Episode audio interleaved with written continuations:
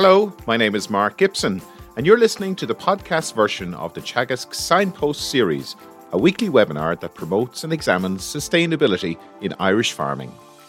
Hello and good morning, and you're very welcome to uh, this morning's Signpost webinar. We're coming to you from a rather breezy but dry west of Ireland this morning. Uh, good morning, Catherine. How are you doing today? Morning, Mark. How are things? Catherine, you're going to be helping us out with questions later on. So um, thanks for joining us this morning. And uh, we'll introduce our guest in a moment, but just to remind you that the Signpost uh, series is brought to you by Teagasc Connected in association with Dairy Sustainability Ireland, the National Rural Network, and Food Drink Ireland Skillnet.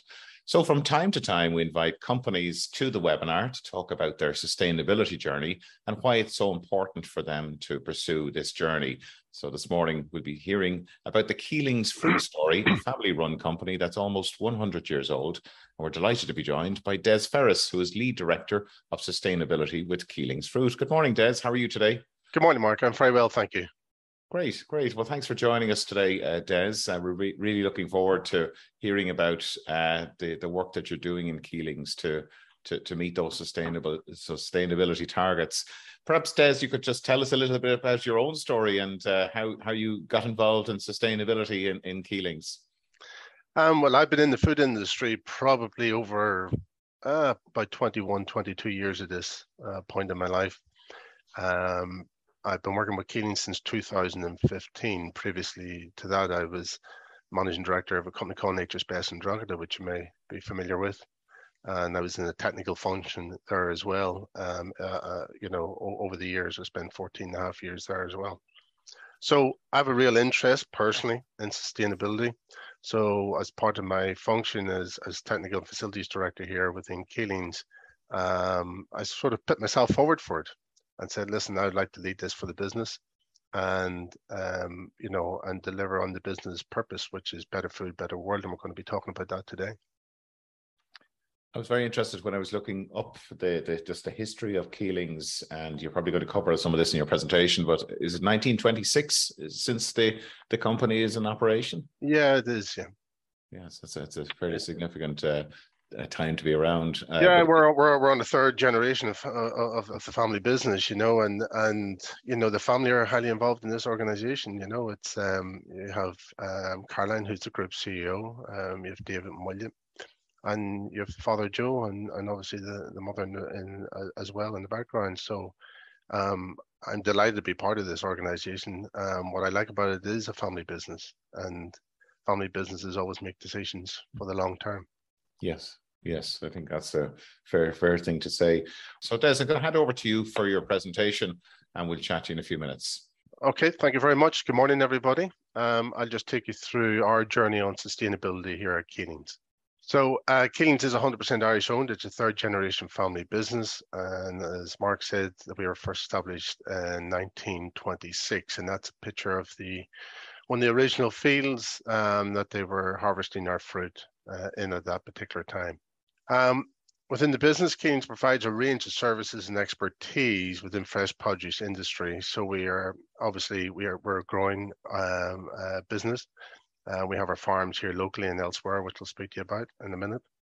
Um, we obviously source product from all over the world. And we have a sales function, and we have a marketing function, distribution function, and then we have an ERP solutions function, which is our Keelings knowledge business as well in Keelings, we have a number, uh, these are the business units I'm just going to talk to you about at this point in time. So we work together as a one Keelings team with 11 unique business un units sharing knowledge and expertise uh, with, with our colleagues and partners across the units. So within that there, we have the retail business. So the retail business is the business I'm sitting in today. Um, it serves predominantly the retail market here in Ireland, um, on the island of Ireland. We have a market business, which is I, I believe where the the, the first um, uh, market was um, uh, took place in, in, in the city centre of Dublin. We have a flowers business that supplies flowers, uh, uh prepared flowers to the retail business. We have a UK business which is uh, fruit and salads and veg.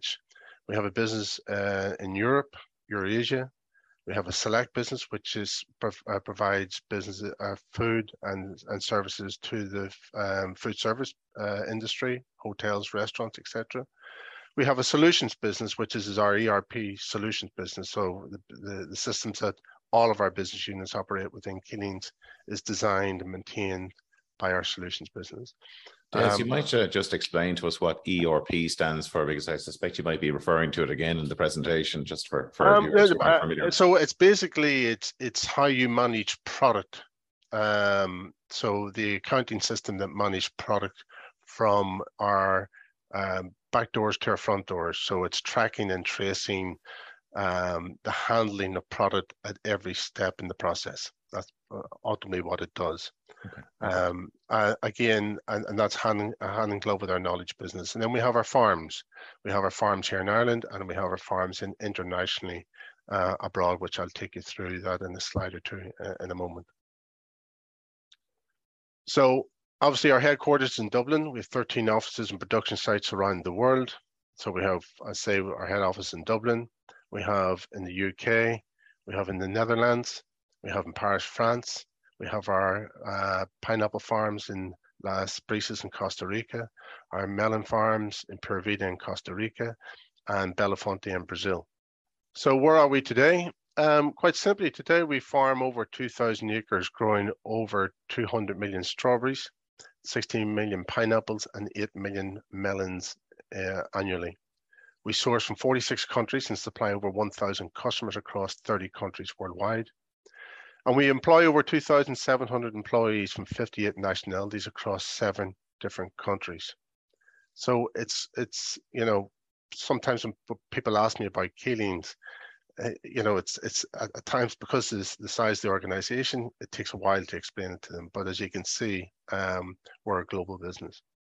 So I'll just give you a sort of uh, history wall of of, of, of, of, of how we got where we are today.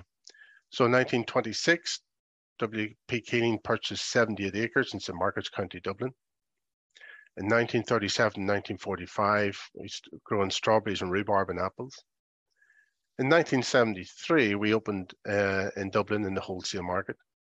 In 1988, we entered the UK market. And then in 1995, Keeling's Flowers was established in County Dublin. In 1998, Keeling Solutions was established in County Dublin. And 2010, Keelings launched our brand, um, which is the Love to Grow brand that you see out in the retail market at this point in time. In 2012, Keelings Knowledge was established. and 2014-2020, international farms expansions in Pura Vida and Las Brisas in Costa Rica and Belafonte in Brazil. 2017, Keelings uh, Select was established in County Dublin. And then finally, um, in 2021, Better Food, Better World purpose and new One Keelings logo was launched uh, across the business. So I was talking about our growing operations. So in 1926, I say we, we established our farms here in Ireland. Uh, we grow now uh, over 4,900 tons of strawberries, raspberries, blueberries, blackberries, apples, and cherries on 450 acres here in St Margaret's in County Dublin. In 2014, uh, we established Pura Vida. Pura Vida grows melons and watermelons on a 200 hectare farms. And we are we're the first Costa Rican melon farm to be accredited to Rainforest uh, Alliance. In 2017, Belafonte was established, produces a wide variety of melons and watermelons on a 2,000 hectare farm in northeast of Brazil. And most recently, Las Brisas, which uh, is based in Costa Rica, produces over 16 million pineapples a year on just over a thousand hectares of farm and uh, has achieved an A rating for Rainforest Alliance as well. So our purpose as a team, we continue to strive to make food and what we, uh, sorry, on what we all eat better uh, through what we grow and the quality improvements and innovations we make and the stories that we tell. So we're all very aware here in Keelings of our impact on the world, both environmentally, socially, and are very uh, consciously planning to positively manage our impact on the world in the present and consistently into the future. Now, our purpose, the logo that we established uh, to help people identify with our purpose, has been carefully designed and crafted, uh, crafted to represent our purpose. So the globe style logo represents our commitment to a better world. The colors of the logo represent soil, plants, water, and air, the key elements in growing of our food. And the Keeling's hands represents our care for the world and the food uh, that we create in it. So our vision is that we inspire more people to enjoy fresh produce. Our mission is that we sustainably grow, source, and market quality produce by investing in our people, ways of working, insights, and partnerships. And Keeling's we have values. Our values at Keelings are people matter, teamwork, passion for achievement, and integrity. So with people matter, we support and treat each other in a clear and and respectful way.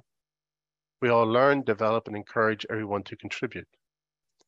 With regards to teamwork, is that we inspire and help each other to deliver our ambitions together as one Keelings. When it comes to passion for achievement, we motivate ourselves and each other to achieve our ambitions with energy, knowledge, and courage. We're always striving to be better. And lastly, when it comes to integrity, is that we do the right thing and deliver on our commitments. And when Keelings, we have six strategic priorities.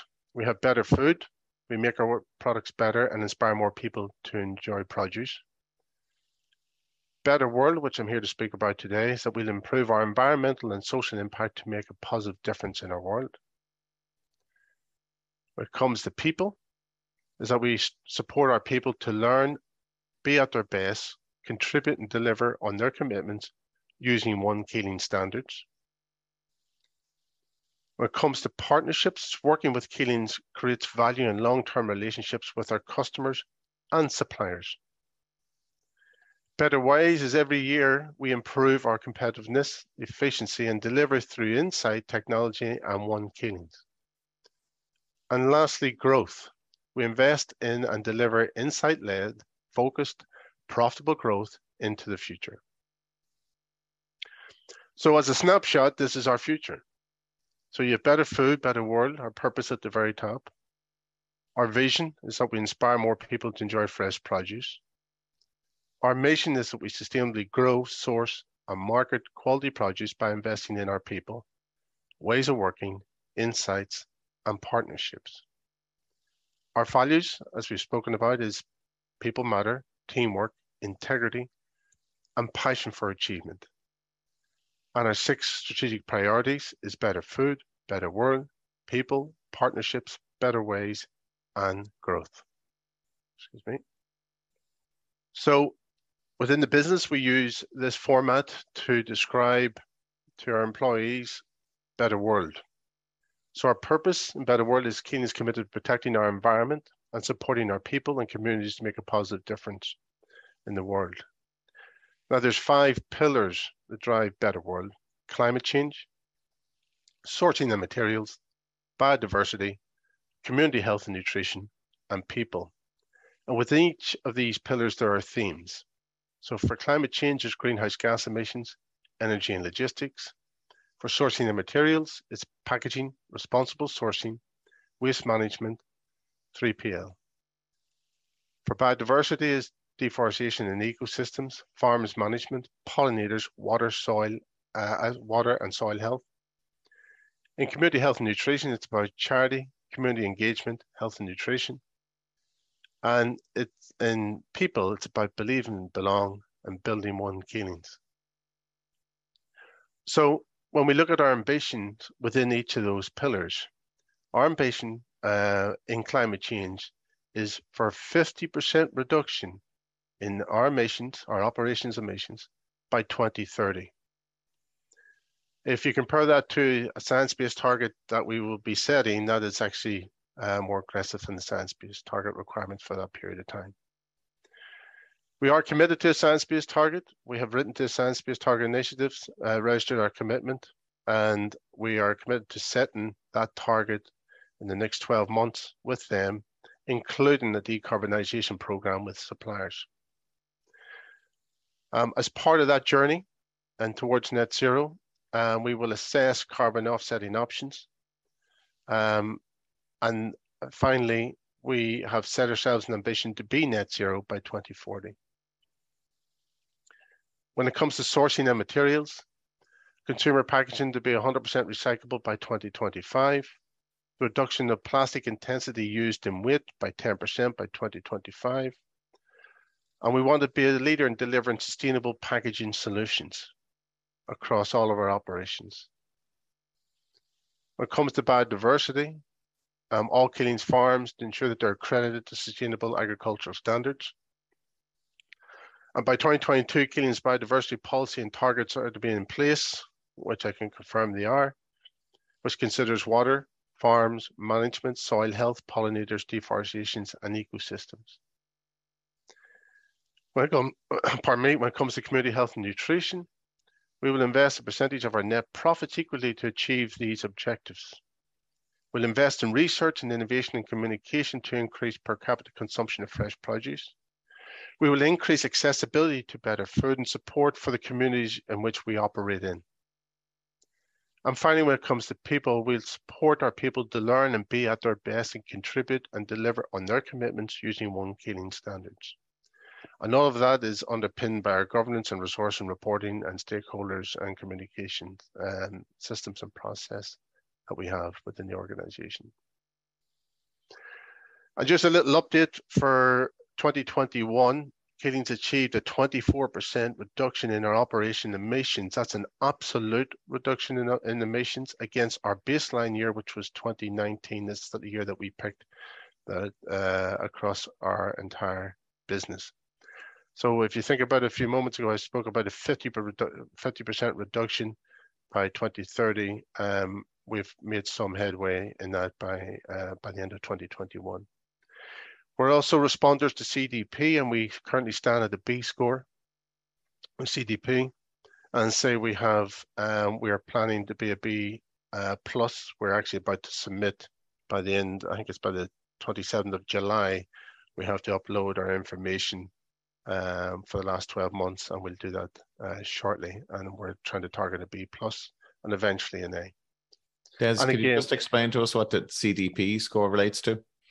So your carbon disclosure project, which is what CDP is, so it's best practice when it comes to um, climate management. So it covers value chain engagement and their targets. It covers your scope one, two, and three emissions. It talks about your risk management process and your risk disclosure and your opportunity disclosure. It talks about your governance within your organization, energy management, emission reduction initiatives, and business strategy and financial planning making climate uh, change uh, uh, an intimate part of what we do every day and been able to demonstrate that through their systems and structures when we respond back to them they have a very very detailed um, assessment and then you get a score from that so most newcomers would go into that at a, say at a D level and work their way up and we responded in that in 2020. We went in at a D level, and last year we came in at a B. So we're jumping quite rapidly because of of the commitments that we're making within our own organization and the progress that we're making. Um, so it's it's it's best practice. And again, um, I spoke about the Science-Based Target Initiative. We committed to them in January 2022. They have um, confirmed that commitment. Um, they give you 24 months to come back with your target setting our uh, our expectation is that we will do that at the end of this uh, particular fiscal um, ahead of, of the 24 months requirements and we'll be on that journey also. Um, just want to give you something uh, with regards to plastic reduction. Um, obviously, um, as a business where we want to do our best when it comes to consumer packaging. In 2022, I can tell you the retail business here in Ireland uh, will remove 50 tons of plastic um, from our consumer packaging um, by the end of this calendar year.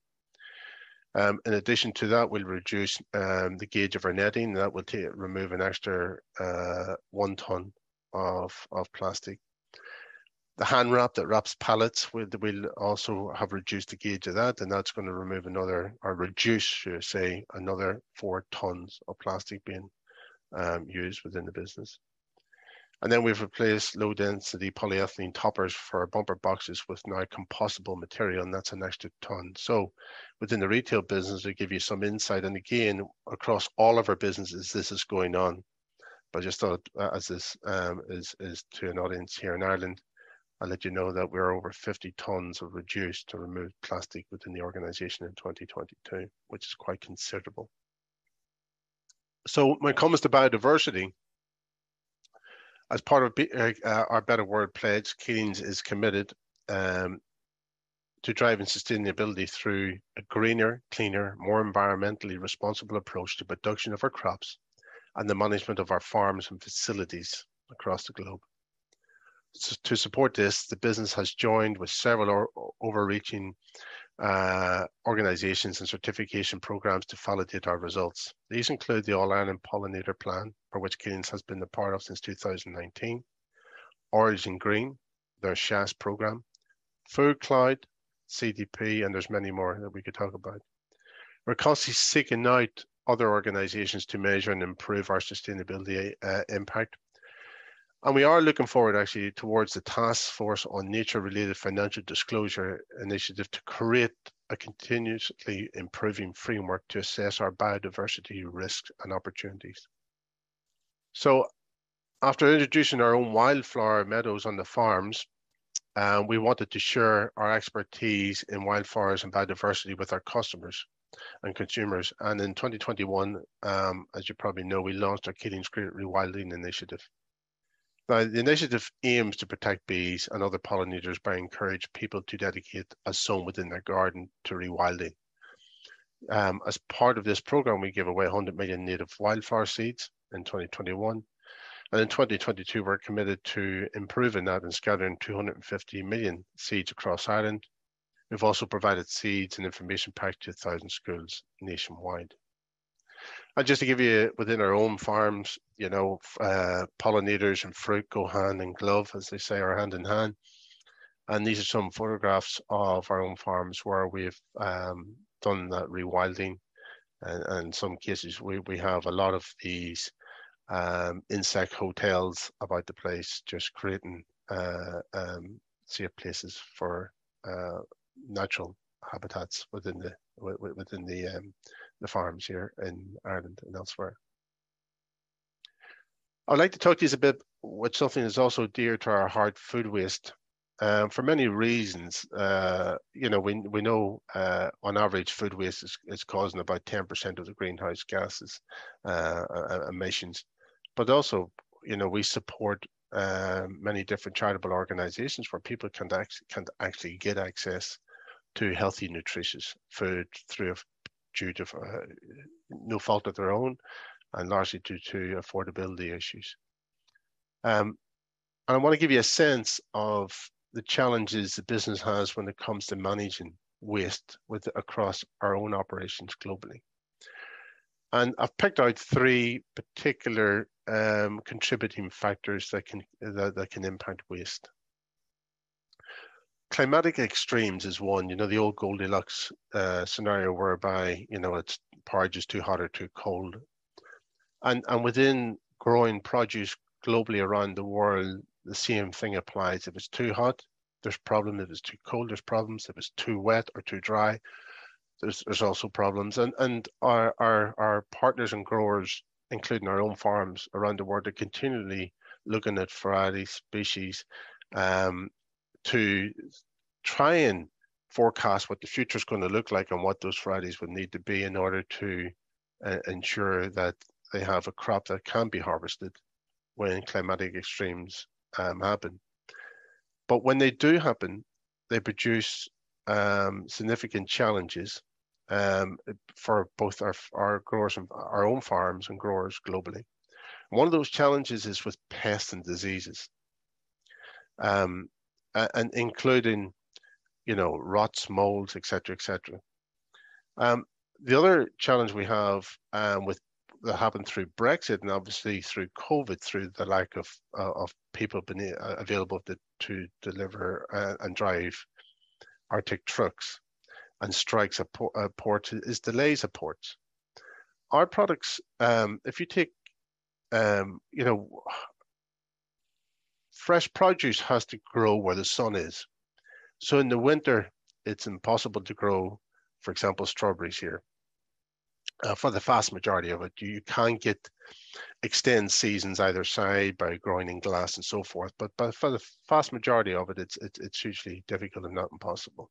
So you go where the sun is. So if I give you an example of a strawberry coming from Spain, the south of Spain, and it takes possibly three days to get here on truck. That strawberry, when it comes here, will have a predefined shelf life based on the growing conditions in which um, and the harvesting conditions. Um, and for example, if it has four or five days of life upon arrival, if it gets delayed in ports for whatever reason, um, then the shelf life of that product, the time you have to use that product is massively reduced. And given the volume that we supply globally and here in Ireland, locally here in Ireland, that can create a lot of waste if there's delays. Equally, with regards to diseases, you could have progressive diseases caused by climatic extremes. And they may not be visible to the eye when that product is being harvested and, put and being put onto a truck, but by the time it gets here, it could be quite visible. And again, these are stuff that causes um, waste um, for us within the business. Now we have systems and processes and people at source managing all of this and people here managing all of this, but it is in modern days with the climatic extremes we're seeing globally, it is a huge challenge for us. And that's something that we are, um, um, I suppose, managing on a daily basis. So when you're looking at a waste reduction plan, and you know, there's a difference between surplus food and waste. And therefore, when you're looking at a waste reduction plan, um, it's about defining a baseline year. You have to pick a year, and we in Keelings picked our, uh, uh, along with our Better World year of 2019, we picked the same for our waste. So it, it all ties together. So we define the baseline year, and I would encourage people who maybe are not looking at waste at the level that they should do or would like to, I say pick a year, and and and and, and within that year, scope your operations, and quantify the tonnage of food and associated inedible parts, because we have, and then express food waste as a percentage of the product's ingredients handled by your business. As uh, that's what we have done. Separately quantify the tonnage of food sent to redistribution centres, charity, animal feeds, etc and describe the scope as we have a method used and the verification of that data is really, really important.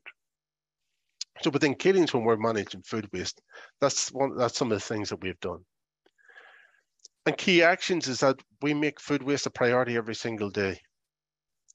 We work with customers and growers to provide greater understanding of challenges and, and, and adjust as required. And we amend transport routes to avoid port delays, and also to avoid the possibility of containers being compromised.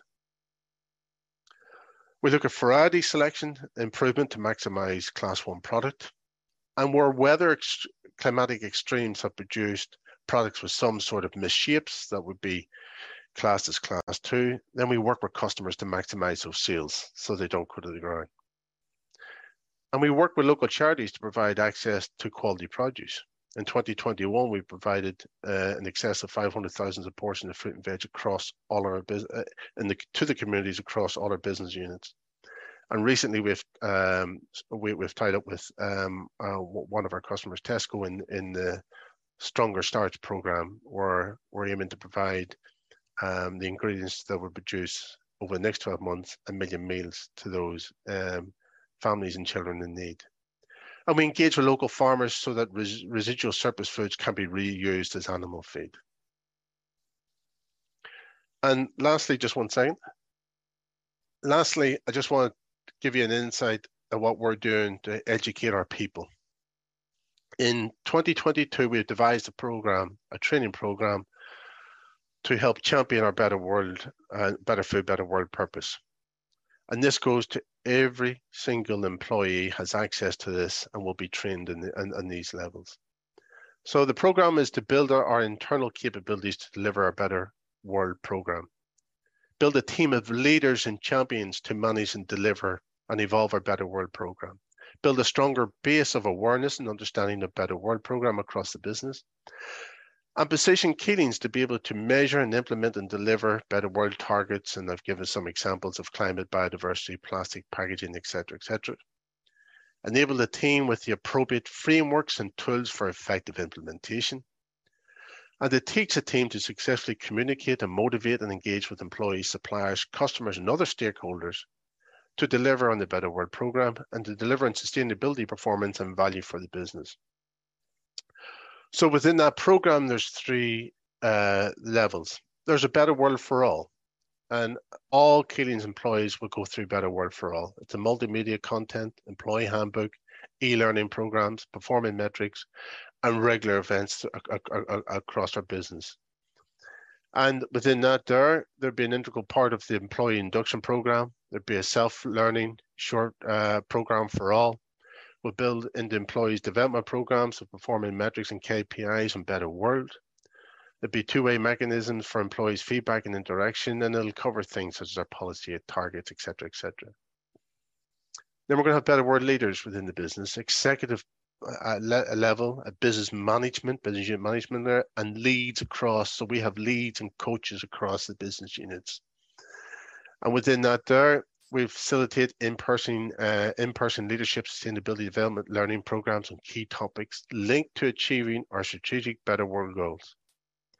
So we'll train leaders to be able to address measurement, uh, uh, implementation, communication, engagement, and reporting topics such as climate and carbon, uh, carbon biodiversity, circular economy, uh, uh, materials, regulation, and communications.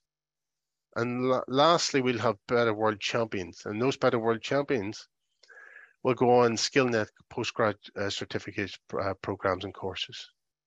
And again, covering broad sectorial topics on sustainability in food and drink and manufacturing. So we are investing in our people to help us deliver on our ambitions for, for sustainability and better world. And that's it from me in terms of presentation, and I'm happy to take any questions from you at this point in time, and I will stop sharing. Thank you. Thank you very much, Des, and uh, really enjoyed your presentation. Lots of easy to digest, to digest uh, graphics there, so appreciate that. Um, Des, I mean, we, we, we lots of questions coming in here, and we'll get to those in a moment. And please do keep sending us your questions if you have a, a question you'd like us to, to put to Des. Um, in terms of the you know the main challenges for the fruit sector, I mean, you've outlined you know the disease aspect and the transport side of things. Um, around the carbon labeling and climate change side of things, what direction do you see that headed? uh, over the next number of years. Um, is that something that Keelings has considered a, a, a carbon label or to, to, actually communicate that that uh, the the level of ambition or in, in, indeed the actual footprint of, of the product that you're yeah it's it's interesting because there's been um, we're working with our own corporate communications team now. We're going to be updating our website um, we're going to be updating our, our comms um, externally uh, outside the business. And labeling is one of those areas that we're having a conversation and There has been attempts uh, across uh, Europe and, and different countries to come up with something that may be understood. Um, and I think it, it, from Keeling's perspective, I, I think it's something that we can contribute to, but I think it would be something that we'll want to be taken up as a national thing uh, rather than just a Keelings led thing, because I think we want everybody to be telling us, not just Keelings, about mm. what they're doing on yeah. climate. Uh, you know, so that so so, so we well. we we are we will not be fine wanting contributing to all of these conversations and, and coming up with something, but it should be a national thing rather than just a Keelings thing. Yeah, no, that's that's fair, and I mean it has to be supported by um, an, a standard, we'll say, and right, yeah, or an international standard. Now, you talked about um, having, you know, sourcing food or, or fruit uh, from forty six different countries. Hmm. How do, how do you manage that, or how do you ensure that each uh, the farms that are within across those forty six countries are adhering to the uh, objectives or the the uh, the standards that you've set out uh, this morning? Well, uh, uh, there's a number of ways that happens. Um, it happens with in partnership with our retail customers and the farms themselves. So within Keelings, we have our own responsible sourcing program. Within that, um, we, we bearing in mind we're third generation family business, and a lot of those farms have been with us for that period of time also. So um, we work with our growers on the ground, looking to implement what we would what would be commonly known as a, a standard. So we have BRC, for example, for packing operations, British Retail Consortium Standards, which is a globally recognized standard.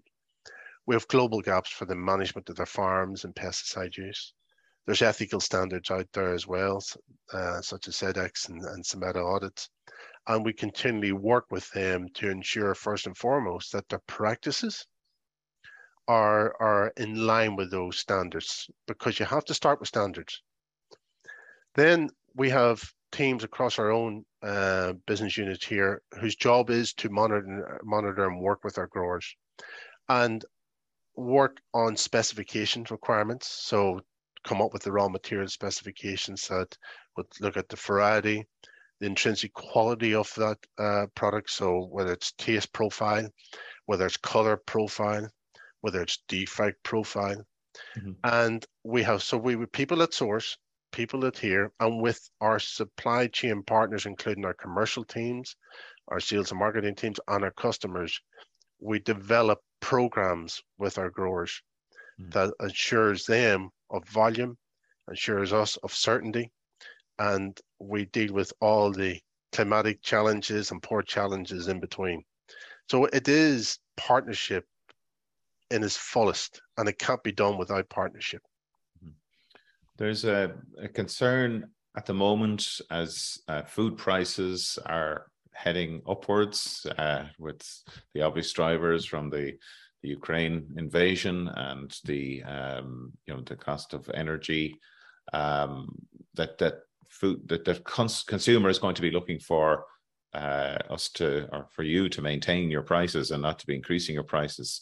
Um, and of course, the primary producer is is getting very concerned about uh, that they're going to be the ones that squeezed as a result of of this inflation, and that that that pressure will be passed back to the, the primary producer. And I appreciate that you're also primary producers, mm. but how how do you uh, intend to maintain that that pillar of sustainability uh, uh, within the the uh, within Keelings? In terms of under in terms the pressure, of, under the pressure of costs. in terms of the margins that your primary producers will ultimately be getting to maintain a, a fair price for the the uh, the primary producer. Um, at, at the end of the day, um, there is significant inflation. Everybody knows about it, and that inflation does have to be passed on. Um, you know, if if it's not passed on, people will go out of business and therefore there will be no food to to talk about. So inflation, by by its very nature, it has to go somewhere. Mm-hmm. And whilst businesses um, such as ours try to absorb as much as possible, there's there comes a point where you can't absorb, and unfortunately, just the way life is, it does have to be passed on. Mm-hmm. And we work with our customers to do that in in a manner that's uh, meaningful um, for all within the supply chain. Um, and within that, managing sustainability and delivering on our commitments is just a prerequisite. It has to be done. So it's it's you know it's it's not subject to something else. It's something that is just has to be delivered upon. Mm-hmm. So we manage that within within the budget's constraints that we have been given in any particular year or over any particular period of time frame. Okay. But inflation is real, and where everybody strives to offset it across the supply chains, whether it's in fresh produce, whether it's in frozen, it's the same for all. But unfortunately, there's parts of that inflation where it's just not sustainable that mm-hmm. you cannot absorb. And unfortunately, we live in the real world where consumers are going to have to pay for it. Mm-hmm. No, that's that's no, that's a fair fair response. Um, Catherine, we better get to the questions. Lots of interest here in Des's presentation. You know the transportation of food from Spain. Um, we know that the Spanish, from talking to to farmers there, that they're they're they're coming under pressure from a water perspective, and that uh, you know irrigation is is commonplace there for most production systems over there. You know how sustainable do you see uh, us transporting fruit uh, from across the world to to Ireland um, in in these areas of the world that are becoming increasingly impacted by climate change? That's a good question, Mark. Um, if I just talk about Keelings for a moment, like you know, we, as I said, with farms in Costa Rica and Brazil, we're equally challenged as Spain is, and I think technology. You know, if you go, if you look back ten years, and you say, God, we made huge, significant jumps in technology in the last 10 years, even 15 years. And over the next 15 years, we're going to have even greater jumps in it. Mm-hmm. And I think time is our friend in this one as well. That technology will allow us to produce um, fresh produce in more sustainable way over time. And there is a lot going on with scientific institutions, uh, with manufacturers of, of certain technology that is looking at that for the future. And and what our farms, which I, I don't sit within the farms business, um, they have a very significant investment program at looking at the future to say, well, how do we do this, given the probability of where um, the impact of weather is going to have on resources such as water. Okay, thanks, Des. Catherine, are you back with yeah. us? Okay, sorry, I had the button on my my speaker hit okay. hit. hit. Uh, I just want to say thanks, Des. It's lovely to hear about sustainability from a an Irish company that we're proud of and, and really want to be proud of. Uh, just uh, an interesting question there about packaging uh, regarding packaging and product shelf life. How challenging are you finding the shift to sustainable packaging and away from the traditional plastic packaging? For example, is it impacting shelf life and are you finding you have to change certain agronomic harvesting and processing practices to suit new packaging? That's a brilliant question. And um, we've done lots of trials on various types of sustainable packaging here. And we're actually in the middle of one at the moment. so we are as well. Um, we have a program, a pipeline of sustainable packaging initiatives going on. Um, if you look at something like compostable compostable packaging, or if you look at something such as even board, paper. Um, our trials are showing is that the you know it's a prerequisite that you don't solve one problem and create another. Yeah, it's really important that we don't solve or contribute to res- resolving a plastic issue and then create a huge waste issue. Um, so we're, we're, we're mindful that anything that we launch to market will not create another issue for us down the track. Um, when it comes to shelf life, um, we're not seeing any significant difference at this point in time within our trials with the packaging that we are looking at at this point in time that is uh, alternative to um, uh, plastic. What the challenge is, is actually how it's more to do with an operational challenge rather than a shelf life challenge. So if you have 20 odd lines producing are plastic punnets at the moment, and you want to convert that into a paper punnet, it's a it's a reconfiguration of your operations.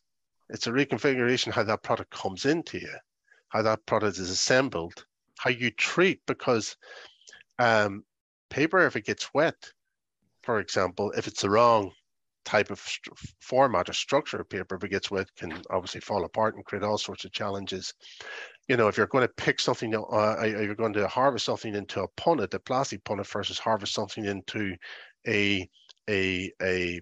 I'm just using this as an example, a paper punnet. There's lots of challenges operationally with that.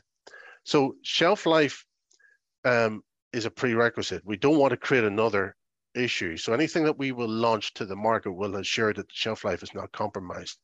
The challenge is the operational challenges associated with that. Okay, thanks. Um, now, Des, I hear it and get it that you talk about the family company making decisions for the long term. And um, personally, I totally understand the challenges and keeping up to date with, with the, changing targets, you know, and especially in the scientific area. But there's so many questions coming in about your great rewilding project. Mm-hmm. And um, going back to again not causing one problem by you know solving another and causing another mm-hmm. one. Just a, a, couple of questions are what species of bees are targeted within the action of the great rewilding? I will have to come back to you on that one. That would be a question for our farms managing director i don't have that answer there apologies that. as i said i can empathize because there's been a lot of confusion over this but i mean again all the a, a number of coming in really questioning the the um, the wildflowers, you know, disconnected from the basic principles of plant geography, subverts plant ecology, distorts biogeographical well, evidence, alters. If if if I, if I could just say this about the initiative, um, so we know within our own farms that um, the wildflowers that we plant here in North County Dublin has made a tremendous difference to the quality of our fruit. That, that's a fact. I get that. that yeah. That's a fact, yeah. I get that.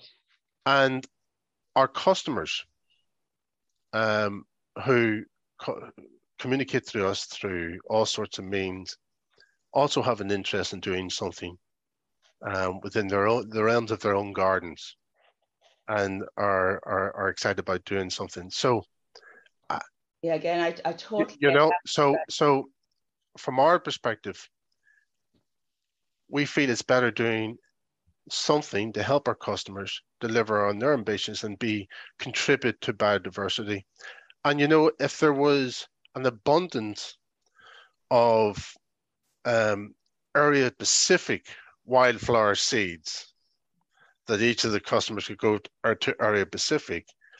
um, that, that's something that we may look at in the future. But right now, what we're looking at is wildflowers seeds that are native to Ireland and that can help our customers think more about biodiversity and in some way contribute to biodiversity within the island of Ireland. And, and that's what the initiative is trying to do. And again, Des, I totally get that, get that because that's the road I've been on for a number of years. Mm. But I think just a couple of things because the the um it, it, appears the expert opinion now is that it's it's it's not it's not good. And the pollinator plan you did mention you were involved in that. The pollinator plan message is, is don't sow, let it grow. And I suppose from from again from the comments coming in, the the, the issue seems to be that um, it's not valuing the the the, the local what weeds or whatever that are there. So look at it's just an issue. I think you know it's evolving all the time. I think it's an issue that needs to be considered. Or from the comments coming in there, I can read ten more of them there, but uh, it's just a general. Principle. I think Catherine that I would say is um, I'll take your comments back. We have our own experts also. Yeah. Yeah. And I guarantee if I put two experts on any matter into a room, you'll have two different opinions of what what, what comes out there. Uh, as there is uh, uh, on many different subjects on sustainability. And, you know, we, will take our comments back and I'll feed it back to our own experts. That's all I can do at this point in time yeah, for you. I welcome that. And, and, and, and, I appreciate, it, but it, um, we feel um, that our customers can now help contribute and they've asked for you know they want to do this and it, and it, it's and evident within the request that we're getting for the wildflowers yeah, but uh, again, I, yeah, listen, we'll, we'll probably leave it there. I just can read okay. a number of questions um, come, coming back to that one. Yeah, uh, it's a lot of comments. Mark, you may yeah. summarize them better just, just to make sure we get the yeah. comments back. Yeah, but, no, no, no, there is, there's definitely. moving on to another question, Des. Um, mm-hmm. Sustainable fo- uh, pr- production of food mean it's organic and pesticide free? Um, does it mean it's organic and pesticide free? Well, we do organics. And, so we do. So we do. Um, and, and the reality is the use of pesticides are getting less and less and less and less every single year. And that's just the reality of it. And therefore, um, we operate other methods to, to, to deal with that. But the, just over time, that's going to be reduced, you know. There's a topic there, Des, that's coming through, and a number of questions in relation to the use of peat um, by by Keelings, given the the restrictions that are in place now with the use of, of, of or harvesting peat in Ireland. what mm. are your your uh, plans around that to to we we, we, we, don't we, we use uh, coconut coir so we do which is sustainable um, means for for for our plants that's what we use very good well, that's a fairly straightforward response there um, just another question back yeah. on the um again the uh, again i get it that the the production is increased by the by the pollinators. Are they are your pollinators imported? Do you import bees? Um again that's a question i'll take back to our farms managing director. Yeah okay. Um okay. if you have any questions like that i'm happy to take them back to our farms and get a more precise answer. I wouldn't want to answer something that Absolutely, um, totally. I I don't sit on the farms. How has reducing food waste contributed to pro, pro, sorry? How has reducing food waste contributed to profit margins, or affected them negatively? Um, how has food waste contributed to improving profit margins? Does it help or does it? It's your so it's really your definition of waste. So when you look, uh, we're, we're, we're responders to, to Initiative Champions, uh, I think it's 12.3, which defines what waste is. So surplus food is not defined as waste. So surplus food that we go to, um, say, uh, animal feed would not be considered waste. And the vast majority of our surplus food that's not fit for, for, for humans to eat for whatever reason would go to, and I don't mean that there's, there's something particularly bad with it. I'm just mean it's you know if there's if there's a if they're squashed or something like that, you know, the, the, the uh, people won't see it appetizing. Um, goes to animal feed. So it's it's it's not a it's not a, a profit margin initiative. Is to ensure that you are um, if you have surplus food where that can go in a sustainable manner, and and we will have surplus food. We'll always have surplus food. So it's not a profit issue. It was never done for that reason. A question there, what types of energy demand does the business have, heat and electricity, and what renewable options are you considering? Oh yeah, that's a good question. Um, in terms of energy demands, um, so we as a business, um, the vast majority of our, you know, 50% of our energy will be on refrigeration of, of product. Product has to be refrigerated. And we are currently in the process with, we have an energy consultant. We do, we, we submit our energy report every five years. And we have an energy consultant looking at it at the moment. And we are looking at alternatives um, at this point in time. Solar PV is one of those. You know, here in retail, we've pro- approximately around about 200,000 square feet of roofs that our production that that the packing facility sits underneath and we're looking at solar as one of those options. Now, there's huge challenges with that. Um, you know, when, when, you're looking at it, uh, you know, it's, there's there's the, the challenge comes about whereby if you're building a building from scratch, you can design it to put solar on top of it. If you have a building here that's 20 years old or 30 years old, you then have to assess whether that building can hold solar panels and not just the panels. What happens if it snows? You have to ensure that it holds that weight as well. And there's also challenges. We're right beside Dublin Airport. Yeah, so you know, there's a glint and glare study to be considered when you're actually looking at all of this stuff. So there's so many different uh, variables to consider when you're look, uh, uh, and we do within our project. So we have we that's one good example actually. Um, that's currently live at this point in time.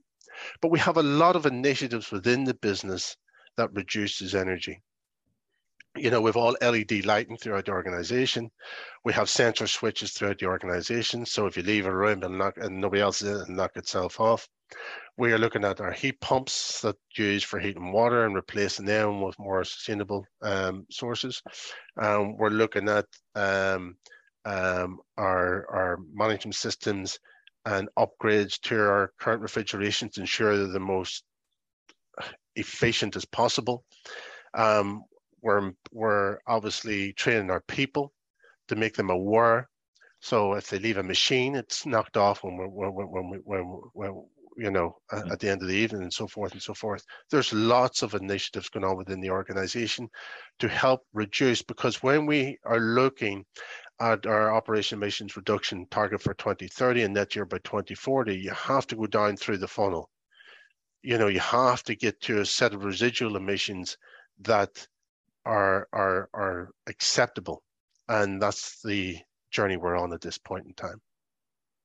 There's we have an interesting question there just come in uh, in relation to carbon offsetting, and just mm-hmm. wondering what sort of um, of offsets, um, offsetting options are you looking at uh, in terms of you know to get to that neutral carbon neutral position by 2040? Um, it's an interesting one. Um, ultimately, the one you have to look at is removal. There's many different offsets out there, gold standard offsets, but when you're looking at net zero by 2040, the only thing you can look at is removal uh, offsets which would be likes of planting trees uh, with an organization that, that does that um, as our primary business. Um, and that will be the one. So now we've looked at other stuff as well um, here in, uh, in Ireland. And, and the question is, when is the right time to do that? Right now, we're focused on reducing as much as possible on that journey. And when we get to a point where we feel that we can't do it anymore, that's the point where we then say, okay, now's the time to do the net zero piece and um, and look at the use of offsets at that point in time. But it's and and offsets are continuously changing. The cost of offsets are changing. The the availability of offsets are changing. But right now, our focus is, is reduce and decarbonization of our of our supply chain and reduce our operational emissions. That's where our focus is at this point in time. Okay, uh, Des, we're we're just up on time. I don't know where that hour went, but uh, really appreciate your your uh, honesty. I suppose it is. It's it's a it's not an easy thing to stand out and put your head above the parapet and say, "Look, this is what we're doing." So we do applaud you for that, and uh, we want to wish you well in the next uh, fifty to hundred years and that journey. Um, it is it's a, it's a challenge for us all but uh, look I, I, think you're you're making all the right moves and i think uh, businesses have have a lot to learn from the the work that you have done so far so uh, we do do appreciate uh, you, you, coming along today catherine thank you so much for uh, your help with uh, the questions and just to let you know that next week uh, we'll be speaking to Eamon Meskel, who's the regional manager with National Parks and Wildlife Southern Division, who's going to be talking about the white-tailed sea eagle reintroduction uh, to Ireland project.